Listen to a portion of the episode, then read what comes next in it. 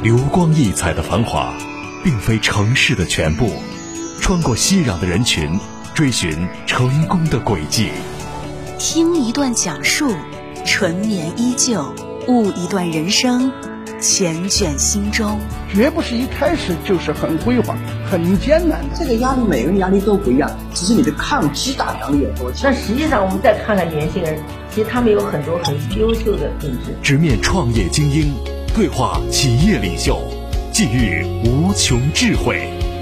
都市精英的冷暖人生，让有影响力的人影响都市人的生活。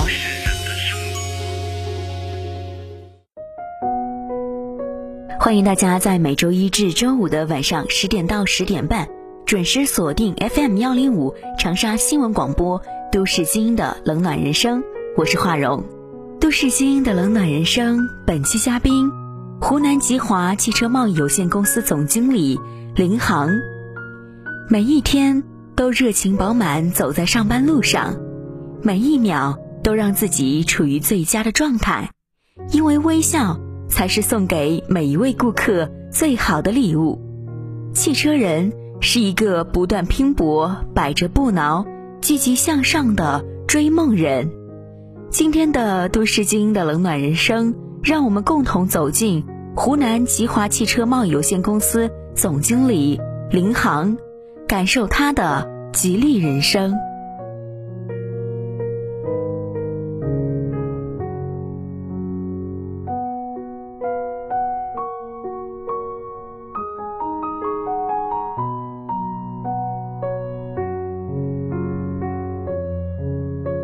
许很多人会以为汽车销售薪资很高，也许很多人会以为销售个个能说会道，也许很多人会以为销售卖一辆车给你就能帮你搞定一切。然而，汽车销售有着太多不为人知的辛酸，没有人们想象的那么光鲜亮丽。每一个汽车人都在压力和辛酸中坚守。采访林航是在湖南吉利吉华 4S 店，走进吉华就感受到了店内的满满人气。在疫情的影响之下，这种热情的氛围让人赞叹。林航的办公室是在店内的一楼，一个很小的办公空间。林航说：“因为大办公室会让他感觉太舒适了，在这样的小环境中，才能让自己有紧迫感。”并且在一楼办公，员工有事情来找他也比较方便，没有一种高高在上的感觉，会更容易跟员工相处。出生于一九八八年的林航可谓是年轻人的学习榜样。大学在长沙念的是物流的专科学院，学的是物流专业。一零五的听众朋友，大家好啊！我是湖南吉华吉利汽车 4S 店的销售总经理林航。我是一九八八年出生，我是长沙本地人。我大学在长沙这边读的，是读的一个物流的这样的一个大专的学校，就是物流的专业。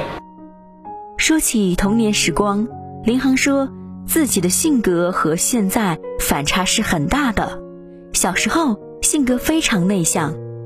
直到进入社会，从事汽车销售行业，性格才慢慢外向起来。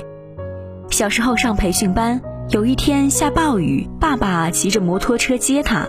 看见路上别人开着小轿车，不用淋雨，所以小时候就对汽车非常的向往。我的童年时光可能跟现在的区别挺大的，因为我的小时候性格是比较内向的，跟现在的反差非常大。就从事汽车销售工作以后的话，可能性格啊，包括各方面的变化是非常大的。我小时候嘛，家里嘛会给我报一些这种培训班，可能那个时候的话，大概是小学的时候、初中的时候都会有。然后当时呢，家里的话，我父母的话都是长沙本地人嘛，那也是在工厂一般的这种职工啊，参加培训班，我当时也是的。那当时的话，每天的这种，包括周末啊，这种接送嘛，都是我的父亲。他是骑摩托车，印象很深的话，就是下的这种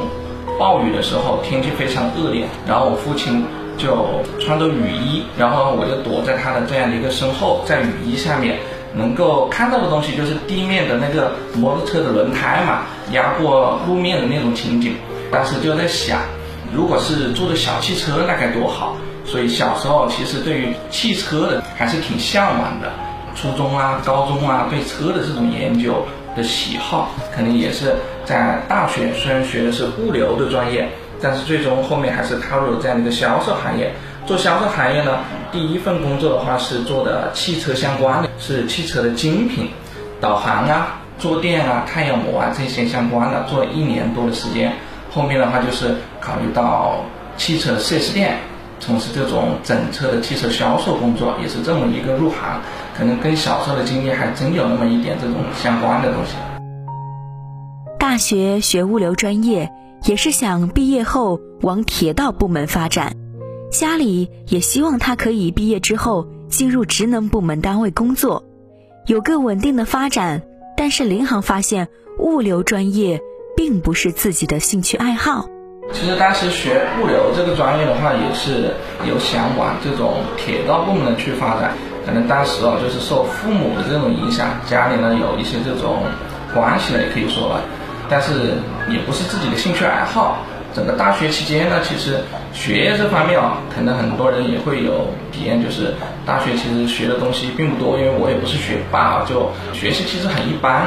最终的话，在社会里的这样的一个。从业嘛，这种工作方面的嘛，可能还是处于最初的，也可以说是那种初心吧。对于这种汽车的这种喜好，没有从事自己所学的那个专业。林航说，大学的生活是封闭的，是一个小圈子，只能接触同学、老师，接触的人也是跟自己同龄层的学生，认知是很有限的。进入社会以后，认识的人和事。包括自己的眼光、眼界、追求，是跟学校完全不一样的。大学的生活的话，可能它相对来说会封闭一些，也就是说，它是一个小圈子。无论是同学也好，老师也好，社团也好，还有一些兴趣爱好，哪怕一些兼职也好，它都是一些很封闭的小圈子。认知的话是非常有限的。进入社会之后的话，可以接触到的人和事啊，包括自己的眼光啊、追求啊，也都是完全不一样的。在平凡中见悟世间哲理，在逆境中涌现睿智超群，在韶华里洞察百态人生，听不一样的人生态度，看不一样的奋斗历程。他们引领着行业发展的方向，他们影响着都市人的生活，让更多的人为理想而拼搏，让更多人为梦想而奋斗。都市精英的冷暖人生，与理想并肩，与梦想同行。闪耀光芒的背后，有你，有我。从大学毕业后，因为自己学了物流专业。林航就进入到了铁道部门，在进入单位后，前两个月做的都是体力方面的工作，后面就从事一些调度、组织上的工作。慢慢的，他感受到了在这样的单位工作几年后，会失去自己的人生追求，失去自己改变自己人生的机会。其实毕业之后的话，有做了半年的时间物流相关工作，也是在铁道部门有做了半年的时间。当时的想法很简单的，就是有学了这个专业嘛，并且学了这个专业的话，也是考虑先去尝试。到了铁道部门，其实它是下面一个合作单位，但是对于整个铁道系统也会有一些了解。作为一个学生的这种认知哦，会觉得哇，就发挥的空间很大，这个系统很庞大，就会考虑到哎，先做一年、两年、三年，就是这种计划性还是会有。但是真正到了。里面的工作之后，一开始的前两个月是从事一些体育方面的工作，后面就是从事一些这种调度啊，或者是一些其他方面的这种组织方面的一些工作。但是你会发现，因为里面的话，其实从业的人哦，啊，你可以看得到，就是可能一年、两年、三年、五年，甚至十年之后的自己，就会失去一些这种追求，或者是失去一些自己可以改变的东西，可以创造的东西。但是的话，也是跟一些朋友、一些同学呀，也会有聊到这一块。在铁道部门工作一年中，因为自己年纪小，没有社会阅历，对于职场的认知度比较低，自己也觉得工作上没有突破，也看不到未来，所以就选择了辞职。但是也是发现，在那样的一个机构里面啊，不是自己想要的，当时也很年轻嘛，然后也没有什么社会阅历，整个那样的一个机构里面的这种人与人的这种交流啊，或者工作上的一些交流，你看不到有自己可以发挥的东西，或者看不到自己有很好的这种突破，就选择了放弃了。在第一份工作中，因为自己的性格比较内向，自己的收入和人际交往。都不是自己想要的，并且自己的女朋友在做销售工作，工资待遇和发展都比较好。受到女朋友的影响，以及自己从小对汽车的热爱，初心的选择让林航坚定未来自己要做汽车相关的工作。也确实，当时那一段时间啊，也是性格比较内向的那种，因为没有去接触销售工作。做了大半年的时间之后，你发现你的无论是收入水平啊，还有你的对于工作的这种晋升也好啊，包括这种人际交往各方面的一些东西也好，都不是自己想要的。另外的话，还有刚刚我讲到的，就是呃，我太太吧，就是那个时候是我女朋友嘛，她的话当时就是从学校出来之后的话，就是直接做的是销售工作，就是收入那方面的话，做这种。系统的工作的话是要高很多的，自己那肯定在这方面的话要有很大的这个提升。眼下的工作的话是无法满足自己这样的一个追求的，可以说是一个兴趣爱好，也可以说是一个经济方面的这种追求，都最终促成了这样的一个转变。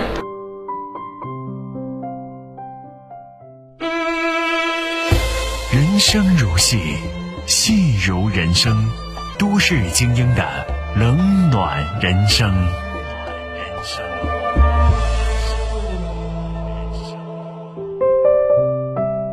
从铁道部门工作辞职后，林航并没有找到工作，找了一个多月的时间，就来到了一家汽车精品代理公司。在这家公司，主要从事着汽车的一些用品销售和一些售后方面的工作。当时的话，就出来的时候的话，没有找好，大概就花了一个多月的时间吧。去到了一家汽车类的精品的销售公司，它的话是销售全省的代理的这种产品的话是汽车上的这种 DVD 导航呀、坐垫呀、太阳膜呀这方面一些汽车精品。但是在那家工作的话，会有从事啊，包括一些销售工作和一些售后的这种服务工作。进入这份工作，林航说遇到了很多挑战，很多事情不会像之前做物流那样的流水线化工作。从事销售必须要自己出去跑，客户的售后服务都要自己亲自去盯。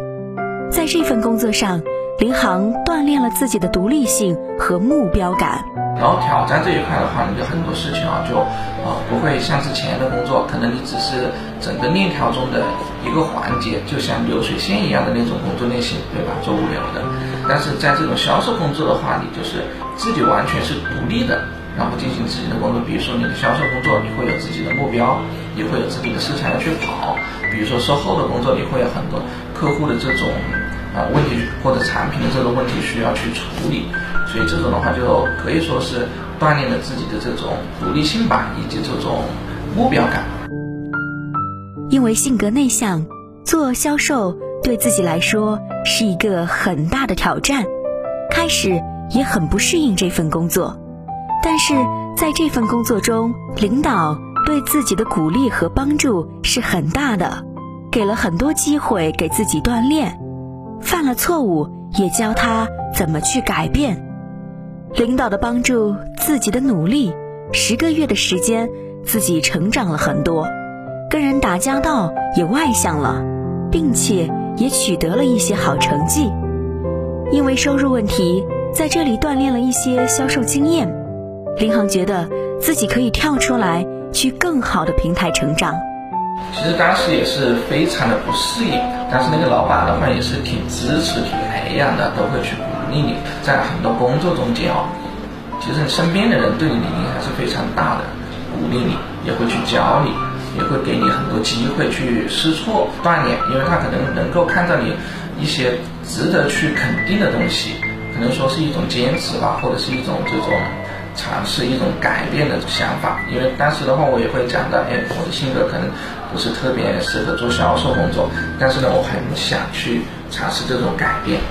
可以说最开始都是硬着头皮上吧，因为我们是做的那种省代理，下面的话是跟经销商打交道，那么后期的话跟经销商这边的处理的话就非常的融洽了。那个工作的话，大概十个月的样子，不到一年的时间，改变也是非常大的。但是最终为什么没有在那家公司坚持做下去？其实还是收入问题，因为他是做的审计代理，跟下面经销商进行这种沟通嘛，那么其实收入也不高。但是呢，啊，就觉得自己哎，在这方面的话还是有一定的这种天分。照道理来说，自己的付出应该可以赚到更多的钱，所以最终的话也是跟那个老板提出了辞呈。人生的道路上，我们会遇到形形色色的人。总有那么几个人对自己是非常重要的，在林航的人生成长过程中，他的这份工作领导对他的帮助是非常大的，最大的帮助就是帮他树立了自信心。更多的影响的话，他就是建立一种自信吧。因为当时的话，确实说实话就犯了非常非常多的一些错误在工作上面，比如说发错货呀。然后售后的这种维修方面的一些处理不当啊，各方面的就是犯了很多错。但是老板的话，他给到了非常大的一些包容。有时候的话，他可能都会帮我来处理一些后续的一些问题了。对于一个培养，一个肯定，这个的话也是影响挺大的。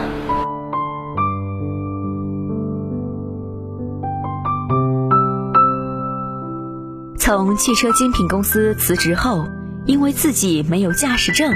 对汽车行业认知度也不是很高，自己觉得还没有能力从事汽车销售顾问的工作，于是就在网上投简历，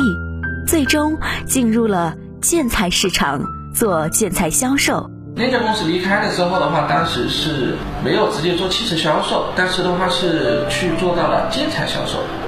因为当时说实话，因为当时我是没有驾驶证嘛，对车的了解其实也非常非常少。虽然的话是在做汽车精品类的这种销售工作，但是对于汽车的认知还是非常非常少的。那个时候也没有胆量直接去挑战汽车销售顾问的工作，因为当时可能觉得 4S 店里面做汽车销售顾问可能要求很高，期赚比顶的，潜意识里面嘛觉得是一个很高大上的一个工作，可能觉得自己还没有这种能力去胜任，就没有去选择。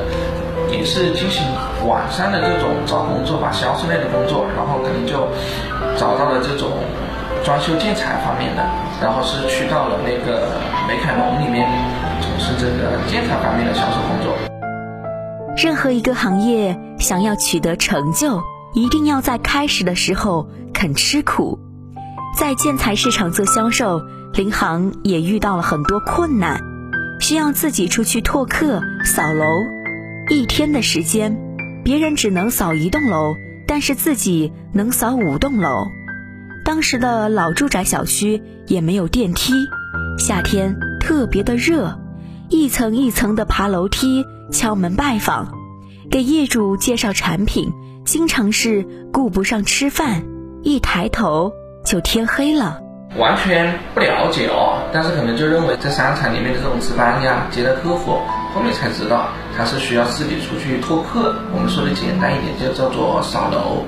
那个扫楼的话，其实真正就是磨练出的销售的这种毅力和这种沟通的能力，以及这种拓客的能力，还有很多方面的话，是在做建材这里的提升是比较大的。两个人一个小组给到你一个楼盘，他会把楼盘的电话都给你，他会带你到那个楼盘的门口，教你怎么进楼盘，因为会有保安嘛。实际上看着你做业务，他会他会挡住你嘛，就要去跟保安打好关系啊。然后进去之后要去啊找到业主啊。其实这个里面接触的人很多，就是你需要去跟保安、物业打交道。你进去之后，你需要跟那个装修师傅打交道。碰到了业主之后，你要跟业主打交道。就是不同的人，你打交道的方式不一样。但是也很年轻了，然后的话也很有冲劲，一天的话，我记得很清楚的话，一天的话，可能别人就扫个一栋楼，可能我一天我可以扫五栋楼，层一层的往下面走，一个一个门的去敲门。在做建材销售的那段时间，林航说，很多次想要放弃，每天都非常辛苦。每天早上到公司打卡完，就要带着单页出去一家一家的去敲门放资料。在这个过程中，没有人会监督你，一切都靠自己的自觉。找到客户了，还要对客户进行持续跟进，要把客户邀约到店。凭靠着自己的努力勤奋，半年时间，自己的成交量取得了排名第二的好成绩，领导也提升自己做小组长。在做建材销售的那段时间啊，很多次都想放弃，因为真的是非常非常辛苦早上嘛到公司打了卡以后，然后就带着一些资料单页，然后就自己去找小区去了。整个过程是没有人盯着你，也没有人看着你的，完全就是靠自己主观性自觉吧。找到一个小区，对不对？进去之后是坐个电梯到顶楼，一层一层的往下面扫，每一层都去敲门，每一层都去翻资料。打开门进去，可能你看到的是装修师傅，可能你看到的是业主，也有可能是看到的是物业。对方如果好说话，对不对？他会跟你去聊这些；如果不好说话，他会进行阻挠啊，甚至谩骂呀。可能每天都会有一些这个人去打扰他们吧，然后找到客户了之后的话，你还需要进行一些跟进，对你的品牌、产品各方面他是没有什么认知的，然后不了解，你要想尽办法把他邀约到你的这个卖场里面去，然后在那卖场里面进行产品的这种讲解，而且这种成交很难很难，因为你的就是竞争对手啊非常的多。客户在你的卖场里面看到你的产品之后，几乎他不会现场进行成交，然后还需要后续的跟进。也就是说，整个销售环节，你的市场的开拓，你的这种客户的直接的这种拓客嘛、收集嘛，然后邀约嘛，然后现场的介绍以及后期的跟进。最终的成交，几乎所有的东西都是你一个人自己去完成，他也没有人会有很系统的培训啊，或者是去给你规划这些东西。当时的话，这个团队里面的话是有一十三个人的样子，做了大概半年的时间。那么也是因为自己啊，就是挺花心思的，而且不偷懒。说实话，就是整个一天，老板他只管你打个卡。早上打个卡，白天就出去了，晚上再一起回到公司里面。半年了之后的话，我这边开单了，啊，应该是排在第二的样子。老板就提升我做一个小组长一样的这种形式，就分为两个队，就会有一些团队的提成啊，团队的工作安排呀，团队人员的管理啊。做建材的话，是真正有锻炼出一些销售方面的一些认知，每一个客户，每一个成交都来自非常非常不容易。这也是影响以后从事汽车销售之后，对于客户这边的非常非常的珍惜，因为自己在做建材的时候嘛，你想得到一个真正的准意向客户，可能你一个小区少一个星期才能得到一个，他所要付出的这种艰辛啊是非常非常大。在做了小组长带团队的过程，林航也经常跟同事聊天谈心，有一次。同事调侃他，就说：“你这么喜欢车，现在性格又这么外向，口才又很好，怎么不去做汽车销售？”同事的玩笑话仿佛一刹那激起了他对未来的憧憬。思虑再三，林航觉得自己在建材销售上成长了很多，也有自信心了，可以往汽车销售上转型了。于是，他开始关注 4S 店。正好建材商场有两款吉利的车停在展厅，就这样，他开始在汽车销售岗位上投简历。因为当时自己也带了小团队了嘛，平时的话也都会聊，但是会聊到兴趣爱好这一方面。其实自己的话还是对汽车这方面挺爱好的，挺喜欢的，平时都会聊的很多，也是开玩笑一样的。一些同事。会说你这个很能测啊，就是很能聊啊。当时的话，我已经从一个很内向的人转变成一个话痨了。可能一开始是调侃的这种心态嘛，哎，你对吧？这么能聊，这么能测，常常本地的长沙人嘛，很喜欢车，要不要去卖卖车？聊天的一个情况下面，勾起了一些想法，然后开始关注一些关于 4S 店的东西，关于汽车销售的东西。但是对于车的理解仅仅停留像一些品牌呀，或者一些车型啊，或者一些杂志啊，挺有名的一些东西哦。但是我们那个建材店，我们那个办公室的楼下呀，进门的地方有两台帝豪的车子，这是个什么车子？一个这种盾形的标志，红色。和黑色相间的这种小方块的这种造型，我就不知道是什么品牌，就上网去查，查是叫做帝豪，这应该也是我对于吉利的第一个认知，就是帝豪车。最终的话，为什么会促成我转行啊？就是没在那边做了。实际上的话，是因为当时就是建材店的那个老板对于他的产业做了一些调整，我们这个业务的这个板块嘛，就进行重组。不会像以前一样的去卖很多的这种产品，就是以前有卖七种主材同时，后来就调整到可以卖两个单品。当时的话，我们就觉得，哎，这个转变太大了，可能对于这种业务啊、收入啊各方面会有很大的影响。但是实际上，很多同事就在重新找工作，就这样的一个契机下面，就选择了尝试汽车销售工作。林航的吉利人生，下周一晚十点到十点半。都市精英的冷暖人生，继续为您讲述。